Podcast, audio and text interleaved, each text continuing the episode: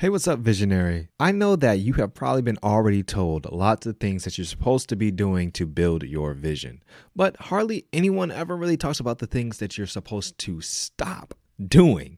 And that is what we're going to cover in today's episode. This is special because I'm actually sharing with you a module that is in my online school called Visionpreneur School, which is geared to helping visionaries build brands that serve God, serve their communities, and serve their legacy through getting clear. And this is special because we just finished running our beta trial of Visionpreneur School, and it will be available to the masses very soon. So depending on when you're watching this, you may be able to get in or not, but I'm pretty sure I will be running a challenge while you're listening to this, no matter when you're listening to this. So either way, go check the links in the description to see what is available. All right, this module is called the 5 C's you must cut out. Hope you enjoy. You're listening to the Build Your Vision podcast, a podcast series about maneuvering the ups and downs of building a life that you're proud of, captured in real time. A community where dreamers become doers and doers become world changers. Let's go. The 5 C's you must cut out. This is going to be good, guys. I have yet to see the lessons in this module and any other self-improvement course or free content within this niche. Everyone always talks about what you need to start doing to accomplish your goals, things you need to get on, 5 tips to start doing, blah, blah, blah. But no one talks about what you need to stop doing in order to reach your goals or to build your vision. This was a huge bottleneck in my personal growth for a long time because you can't consistently do what's right if you don't stop doing what's wrong, right? They cancel each other out. So if you're wondering why you haven't been able to get ahead, even though you've been doing all the right things or you know to do all the right things, this very well could be the reason. I love this quote from Meister Eckhart. It says, "God is not found in the soul by adding anything, but by a process of subtraction." There's a quote that my dad loves, and I love it too. And I'm probably butchering it, but it was something like, Jesus didn't come to earth to teach, to have us learn everything we don't know. He came to earth to have us unlearn everything we thought we knew. And like, subtraction is a huge process of making quantum leaps. Like if you want to increase your net worth, subtract your debt, like subtract your expenses, all these different things, right? So we're going to do addition by subtraction in this lesson.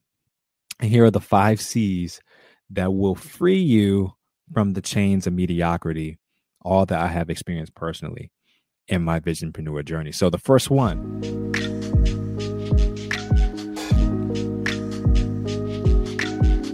the first C is conflict. Now, what do I mean by conflict? By conflict, I mean what things are adding friction, resistance, hardship to you getting to where you want to go, right? This could come in a multitude of formats, but that is the main gist of it. What things are causing friction or abrasion from you getting to where you want to go, right? This could be negativity, right? In your environment, in your space. These could be negative people, relationships, or just a toxic environment that you're in. That is conflict towards your vision. This could be a job, or this could be a coworker or a boss that is detrimental to your vision. This can be any habits or something that you have that is conflicting with your vision, whether that is getting up late or having a messy space or whatever it is that is like I know one thing, like my mother always used to say, like, I can't cook in the kitchen that's not already clean. Like the kitchen already had to be clean. Like that was conflict for her preparing a meal, right? There could be situations in your life where your environment or your space or whatever you're trying to do is not conducive for what you were trying to accomplish. And you kind of go through this cycle of not feeling like doing it or having too much conflict. Like the space I'm in right now, right? I have like my webcam, I have my ring light, I have my computer, I have my phone set up on a thing right here. I'm still making this space much better. I wanted to get it to a point where I could just like, if I need to make content, boom, like everything's set up. There's no setup time. Reducing as much friction as possible from me creating. That is me eliminating conflict in my life. Now, of course, you can't remove everything, right? Like you can't remove your children.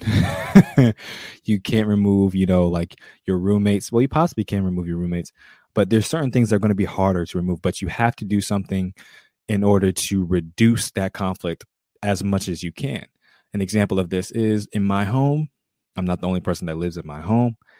If there is an inkling of knowing that I am conscious and I have a pulse, I know I will be, but it's just a matter of minutes before I am pulled in a multitude of directions. It does not matter what time, what place, what anything. Like if I'm alive, I'm going to be called to do something that is not on my agenda. So what I have to do to release that conflict? I'm not moving.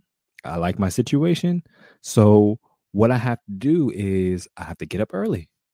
I get up before anyone gets up, or I stay up after everyone goes to sleep, because I know that's the time I have to create, to write, to type, to record videos without any interruptions. Like I have to remove that conflict and I have to be intentional about it, even if I can't actually remove myself or that person or that thing from my actual environment. I have to get innovative. I have to get creative about reducing that conflict. So I hope that makes sense. I think that might be the one that's the most confusing, just reading it off paper.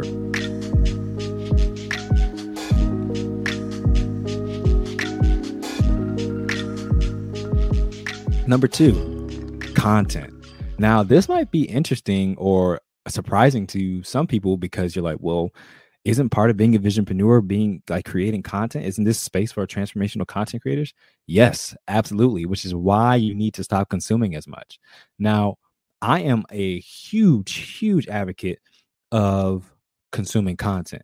I consume content all day long. And something that isn't in this course that, of course, we can talk about, and I probably will put it in the community, is called having something called IMS, the Information Management System. That is something that I have been doing for a very long time. But within the past couple of years, I've gotten very meticulous about how organized I am, because I could pull out things like on the dot. Like I know if I need something that is talking about vision casting, I know exactly what folder, exactly what note, exactly where it is in my document system. Like I could pull it and I could talk on it and I could go. But that is from me getting really, really particular about how I consume content. Here's the problem. I'm sure everyone in this group, everyone's looking at this course, everyone in this community is a voracious learner, which means you're constantly reading books, constantly listening to books, listening to podcasts, watching YouTube videos, taking courses, doing masterclasses, live challenges. You're doing all this stuff. You're consuming, getting all this knowledge, because you need the knowledge to get to where you want to go, right? Yes and no. There's a threshold here where it becomes diminishing returns. And I often will find myself consuming content as an escape or excuse of actually creating things for my vision. Like I was like, oh, I need to learn more. No, you don't. You need to execute more. And this was a huge breakthrough for me when I realized that I needed to keep my content consumption to creation ratio level, which means 3-for-1, like, or 2-to-1. Every piece of content that I consume, and when I say piece of content, I'm talking about long form, not like necessarily like TikToks or whatever, because you consume a whole bunch of those, but like long form YouTube video or podcast. Like every time I listen or watch one of those, I got to create something. And here's the thing. When you start creating, you automatically start to consume less, because you don't have time. Content creation takes time. You don't have time to consume what everybody else is doing when you are on the mission for what you are doing, but you got to cut it out. Here's the second part about content. You don't need to watch the news. You don't need to see what's on the Yahoo homepage. You don't need to see what Beyonce is wearing or what's on the Shade Room or Spiritual World. You don't need to even watch like Netflix or like I don't watch television at all. I don't watch television. I actually don't even have social media. Actually, I might have just re-downloaded because I needed to do something. I have 2 phones. I don't have social media on my phone, and I'm a content creator. Like I don't have tweets. I type that on my computer. Like content, like it's a distraction. Most of the time, it's a distraction. 20% of the time, it's inspiration. 80% of the time it's a distraction. Let's just be honest. Let's just be honest. You don't need to watch the news. You have friends. They'll tell you everything that you need to know. You don't need to watch Netflix. That is, you're just making them rich while you stay poor. You don't need to be up on the latest pop culture. That is not investing in your life whatsoever. You're just living vicariously through somebody else. How about you get it on your own? Like, you don't need it. You don't need to consume the content. It is a distraction and is deterring you. It's taking away, sapping the most limited resource and also the most important resource you have, which is your time, especially if you don't have money.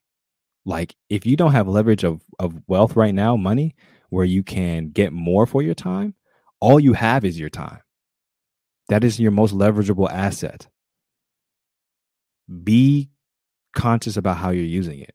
I know I'm going on and on. This is not supposed to be this long. Let me move on, but I hope you understand what I mean by content.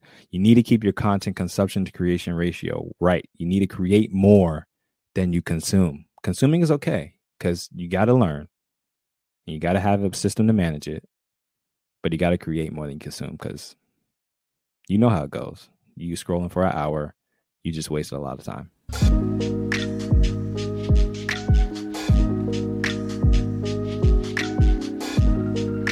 Confusion. There was a quote. I don't know if it's a quote, but I remember it was a point made by Donald Miller. He said, one thing that a lot of people do is choose confusion. And I was like, what do he mean by that?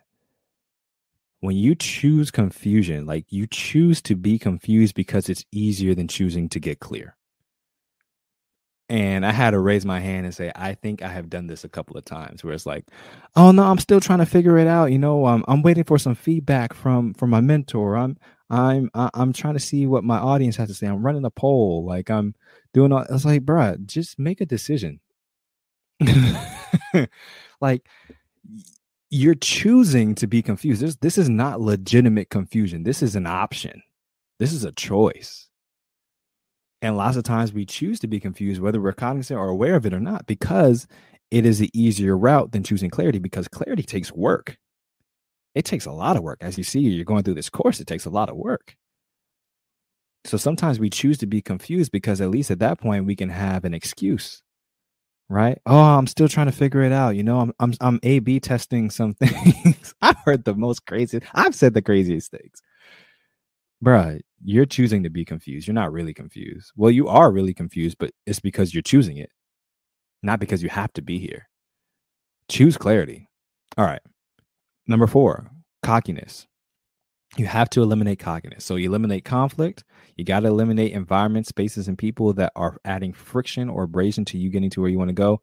You got to eliminate content. There's so much useless, aimless content that you're consuming that you do not need, like the news, like Netflix, like random social media accounts that you don't need to be following anyway. You need to have your content creation to consumption ratio balanced correctly. You need to create more than you consume. Number 3, confusion. Don't choose confusion, choose clarity. We often choose confusion because it is an easier route than getting clear, but getting clear gets you where you want to go. Number 4,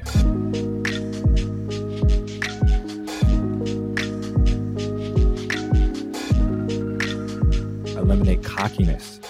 You don't know everything. And I talk about this in a later part of the course where, you know, you got to have the AAA sequence where you accept. Well, no, I'm sorry. You acquire knowledge, then you got to accept that knowledge. Like, you learned it from someone who's done it, accept that they know what they're talking about. And number 3, you got to apply that knowledge, right? But it begins with you eliminating cockiness, realizing that you don't know everything. It doesn't matter whether they're 3 years old. If they have done something that you want to learn how to do, listen. Okay, here's the problem that we often face. We make assumptions about either the steps that person took or what the steps we need or what the steps are that we need to take in order to reach the goal, right? An example is, you need to post 3 times a day on Twitter to increase your follower count. And the first thing we say, well, you need to post 3 times on Twitter because you're talking about cryptocurrency. I'm not talking about cryptocurrency. I'm doing blah, blah, blah, blah, blah. And we automatically assume that we have the most unique situation in the world. Like, oh, it will work for everyone else, but I'm different. You're not different, bro. You're not. I hate to break it to you, but you need to eliminate the cockiness. You need to eliminate anything that is your ego that's telling you, oh, I don't need to do it that way, blah, blah, blah. Now, there, I talk about this in the AAA sequence. There's room for adjustments because we're all different. But that's after you accepted and applied the information, because you have an open mind, you've eliminated the ego, and you've eliminated any cockiness out of your game, and are here to learn without any biases. All right. Number 5 and the last one, concealed vices. So we got to eliminate conflict, any friction in our space keeping us from our dream. Content. You don't need to be consuming more than you're creating.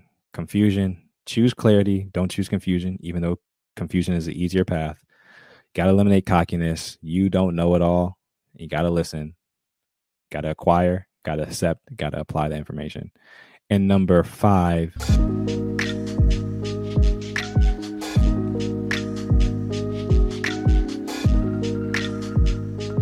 You have to eliminate concealed vices. I guarantee you this is the most difficult. And you might think the ones up to this point are already difficult. This by far is the most difficult, because concealed vices are things that either no one knows you're doing or struggling with, or number 2, have become socially acceptable, right? So let me give an example of what I mean by socially acceptable. What has become socially acceptable is spending hours on social media just consuming trash, right? That has become a normal thing. If you look at the average watch time on people's phones, that has become a normal occurrence. Or let's just say socially acceptable has become consuming a lot of sugar, right? We consume candy. We consume dairy products that have a lot of sugar. We consume a whole bunch of processed foods that have a lot of sugar and sodium.